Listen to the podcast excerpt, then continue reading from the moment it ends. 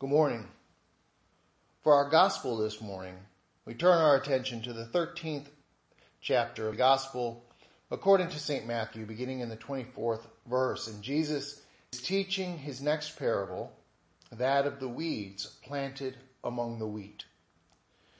Jesus put another parable before them saying, the kingdom of heaven may be compared to a man who sowed good seed in his field, but while men were sleeping, his enemy came and sowed weeds among the wheat and went away. So when the plants came up and bore grain, then the weeds appeared also. And the servants of the master of the house came and said to him, Master, did you not sow good seed in your field? How then does it have weeds? He said to them, An enemy has done this. So the servant said to him, Then do you want us to go and gather them?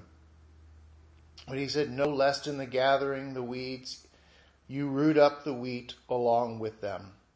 Let both grow together until the harvest, and at the harvest time I will tell the reapers, gather the weeds first, and bind them in bundles to be burned, but gather the wheat into my barn.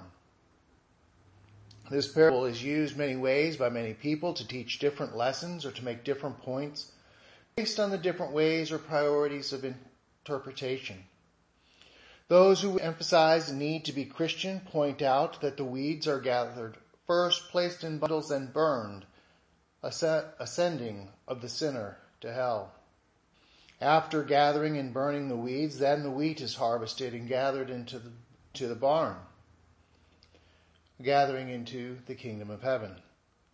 I will take a quick moment to go slightly off track and point out that for those who believe the version of end times prophecy promoted in the fiction books such as Left Behind, Jesus is speaking of the end times in this parable and clearly says that it is the weeds that are taken first, not the wheat. That is the non-Christian taken away and the Christian which is left. Exactly opposite of what those books teach and why we remember that they are fiction novels, not theology. Now back to looking at a couple different common messages from the text. Based on the emphasis, the weeds in the fire and the wheat in the barn, the person emphasizing the need to be a Christian will preach, you do not want to be a weed when that day comes. Give your life to Jesus. Allow him to transform you from weed to wheat. This is true, and there's no way around it. Jesus is absolutely clear when he says, I am the way, the truth, and the life. No one comes to the Father but by me. We find that recorded by John chapter 14 verse 6. Jesus will take us from what we are and make us what we need to be. Throughout the Gospels, Jesus performed miracles and changed people from injured to whole, from blind to vision, from deaf to hearing, from mute to capable of speech, from crippled to walking, from sick to well, even from dead to alive. All of these were given as outward evidence that he had the power to change us from sinners to saints, from weeds to wheat. And there is no restriction. Jesus changed the lives of Jews and Greeks, the people of Israel, the people of Samaria, those oppressed by the Roman occupier, and the Romans who were causing the oppression. When Jesus commissioned his apostles to go and carry out his work, he said to do so to the very ends of the earth. Everybody is welcome to be changed by the power of God. What an incredible and powerful message. Jesus wants you and me and everyone to be changed the grace and mercy of God made available to us through his own sacrifice so that we can be wheat and gathered into his barn, that we can be Christians and gathered into his kingdom. Now, unfortunately, when the person preaches, preaching focused on that one aspect of the message, there's often more an emphasis on the you don't want to be and burn angle than there is the emphasis on that you want to be wheat and live. It's more of a be afraid of hell message rather than an actual desiring heaven message. Um, well, On what might be considered the opposite end of the spectrum, there are those who look at the instructions not to uproot the weeds and somehow they interpret this to simply be a message of leaving people as they are. Where the first person's priority was to urge people towards conversion, those who take this approach to the text resist a conversion and even speak against it. And I must say, although I have heard it defended in a few different ways, I do not understand this approach to the text. Jesus is certainly clear when he gives multiple commands to evangelize that we are to work towards the conversion of all the world, to share the gospel, to in Jesus' own words, to make disciples. His meaning therefore in this parable cannot be to not evangelize. Well, what then are we to make of the parable? Back in the year 880, a priest named Remigius was a monk of, and I have no idea how to pronounce this properly, Zera, it's a place in France, or it was, made this simple observation about the text. Here he calls the Son of God himself the kingdom of heaven. For he saith, the kingdom of heaven is unto a man who sowed good seed in his field. With this simple observation, we can refocus on the bigger picture.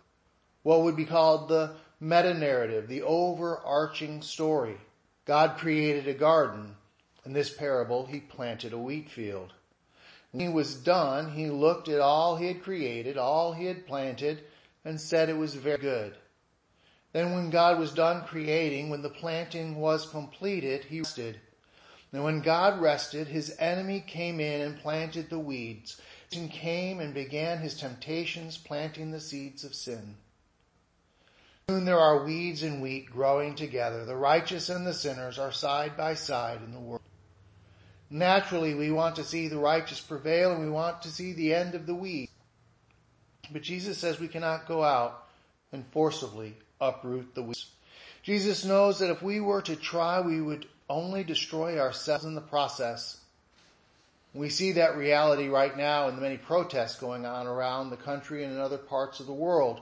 Angry people uprooting what they believe to be weeds of society and in the process they uproot society itself and have nothing to replace it with.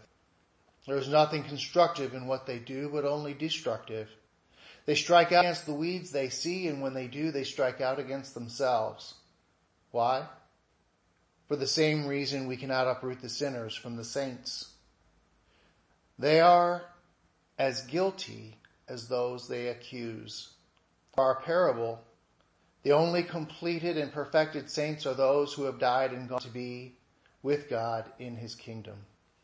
The rest of us are still dealing with it in our own lives. If I were to point an accusing finger at the sin of another, there would be fingers pointed back at me on my own hand and an untold number of other people who could find additional faults as well. This desire to forcibly remove the weeds of the other person in the end would only cause our own destruction. From this perspective, it might be thought that I'm actually in favor of that second way of promoting the text. Do nothing. That is not the call. Instead, I suggest that our task is indeed like that of the first person, to convert weeds to wheat, not to try to root them out, to remember that we indeed are weeds ourselves in need of that same conversion. To do that, we must remember that this is not a physical fight, but it is spiritual warfare and the master gardener, the king eternal lead In the words of the hymn by Ernest Shurtleff, lead on, O king eternal, till sin's fierce war shall cease, and holiness shall whisper the sweet amen of peace. For not with swords loud clashing or roll of stirring drums, but with deeds of love and mercy, heavenly kingdom comes. Not with force or with hate, but with deeds of love and mercy. Amen.